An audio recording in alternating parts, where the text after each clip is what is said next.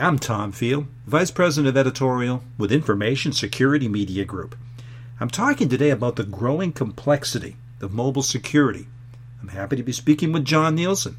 He's product manager with MaaS360 by IBM. John, it's great to speak with you today. Great to speak to you too.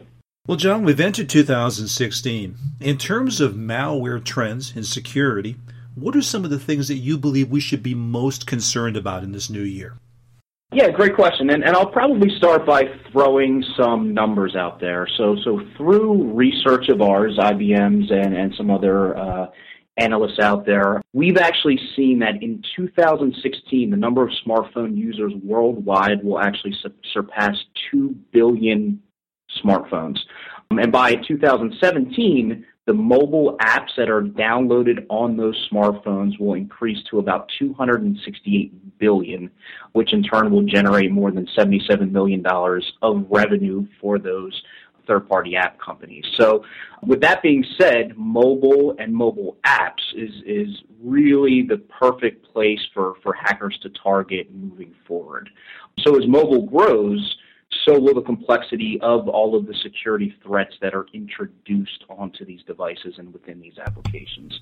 Um, there have been some reports from some security vendors in the space who are saying that as of right now, there are more than six new threats discovered every second from a malware perspective. And with a reported uh, number of about 95% of the top apps on Android and about 85% of the top apps on iOS being hacked, this is obviously a trend. So we know the need is growing. We know the need is growing from an application management and from a mobility management perspective. Um, and, and we're hearing that from our customers and enterprises in the field also.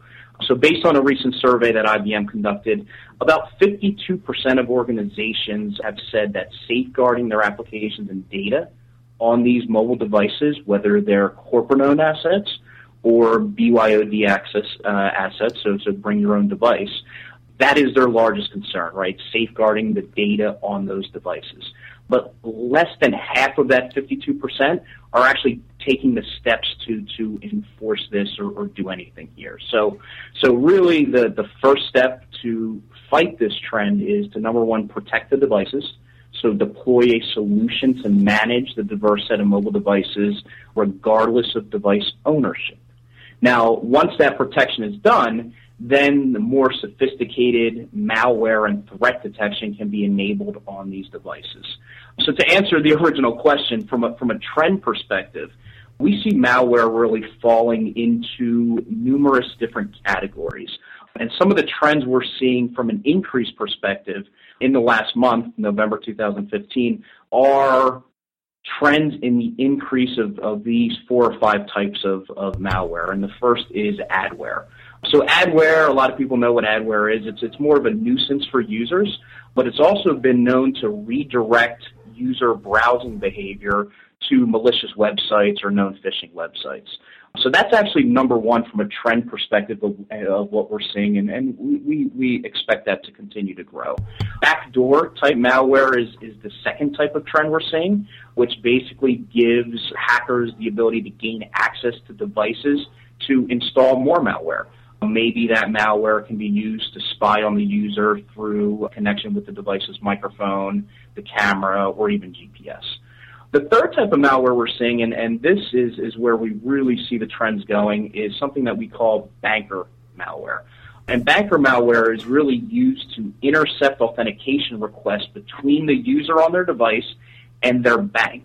Not only is it used to try to intercept those those authentication requests, whether it's a username and password or a PIN and token being sent via text message, but sometimes this type of malware actually tries to replace the user's banking app with a fraudulent one, and, and, and you could probably understand why that would be a problem.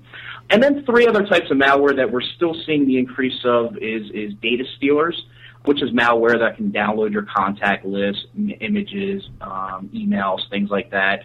Uh, traditional spyware, which is trying to collect that personal information off a user's device. And then some more advanced exploits that, that try to gain root level access to these mobile devices so they can be compromised and, and uh, and information can be stolen. So, from a trend perspective, we're certainly seeing the increase of, of those types of specific malware um, in, in the industry. Well, John, that's a great overview, and you certainly covered a lot. Given all of the threats that you've mentioned to this point, how would MaaS360 let you know if a device has been compromised? Yeah, great question. So, so we talked about the need to protect the devices, and, and a way to protect those devices is is by implementing an, an EMM enterprise uh, mobility management solution like MaaS360.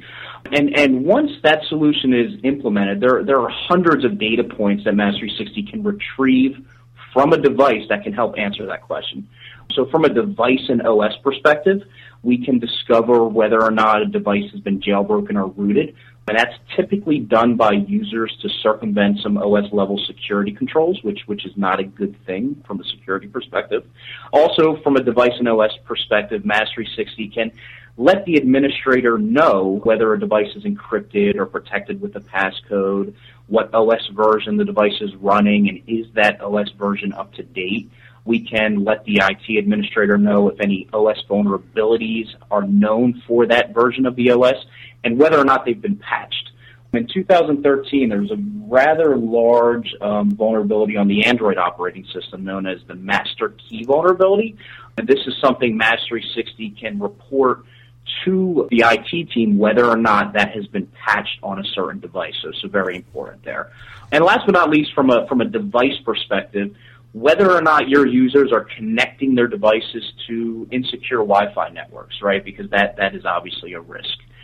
From an application perspective, this is where things get a little more complex. So MaaS360 has the ability to query the applications that are installed on the device and determine whether or not those applications have known malware installed. And that's across all of those different categories we talked about earlier.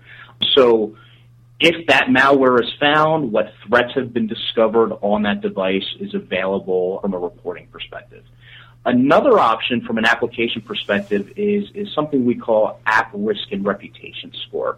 So the platform has the ability to really look at all of the applications that are installed on a user's device and and apply a rating to those applications from one to ten. Is it a safe application?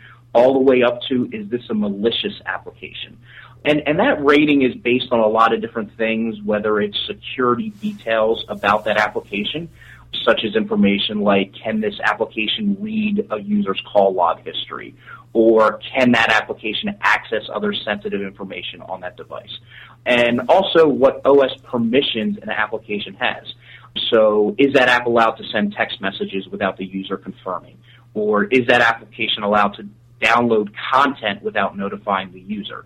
So from that, on the application side of the house, there's really two categories. There's known malware, but there's also what is that app doing and what does it have access to more from a risk perspective. There's no malware on the app, but it can do things that maybe you don't want happening within your enterprise. So based on the answers to those questions, the, you can define rules within the platform that automatically take action on the devices that are in a non-compliant state. Actions can be as simple as notifying an IT admin that a device is in a compromised state, or they can be as complex as uninstalling the compromised apps automatically, or limiting access to corporate resources such as mail or file shares if the device is in a non-compliant state. So very tailorable in terms of how actions are taken on those devices. It can be automated, it could be manual, and a lot of different notification options. Again, John, that's a great overview, and the features you described sound very useful on an administrative level. But let's talk about privacy. Would it be problematic on a privacy level to use this ability to remove apps remotely or even to wipe a mobile device? Yeah, and, and that's a great question, and, and we get that question a lot, not only from um, large enterprises, but, but some of our smaller customers also. So most companies, when deploying an EMM platform, um, they have a policy that their users must accept before enrolling the device to gain access to those corporate resources I mentioned. Now, this policy typically gives the employer the right to take action on a device if that device is deemed out of compliance for any reason. Now, With that being said, a lot of employees' first thoughts are, hey, uh, this is Big Brother. What can they see on my device from a privacy perspective? What can they do to my device from an action perspective? Now, with that being said, there are privacy controls within the platform that admins can put in place to give their users peace of mind. So, for example, data such as your phone call history, your SMS message history, and similar information there are never captured by, by a management platform, right?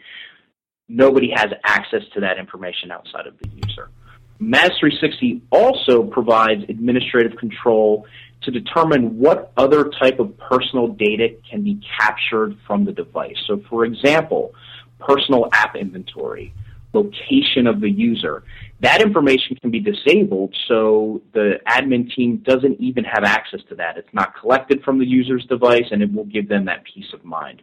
In addition to, to location and personal apps, other PII type indicators such as phone number, Wi-Fi connection can be all shut off. So that sort of control can be implemented on the platform to prevent that personal information from being captured and give your users the peace of mind that, hey, this device is under corporate management. That is a requirement for me to get my job done, but my employer doesn't have access to, to that sensitive information, to my sensitive content, uh, my pictures, my phone calls, or any of my personal content on the device.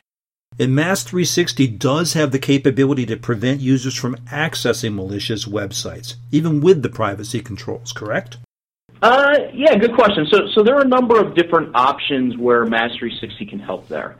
And, and it's really based on policy that can be defined by the admin team um, to limit the chance that users can access those sorts of sites. And that's accomplished through the MaaS360 secure browser. So with the secure browser, admins can not only block things like file downloads when users are browsing, uh, but more importantly, they can also define category-based URL filters that would prevent users from accessing compromised websites or websites that are known to install unwanted software on their devices without user consent.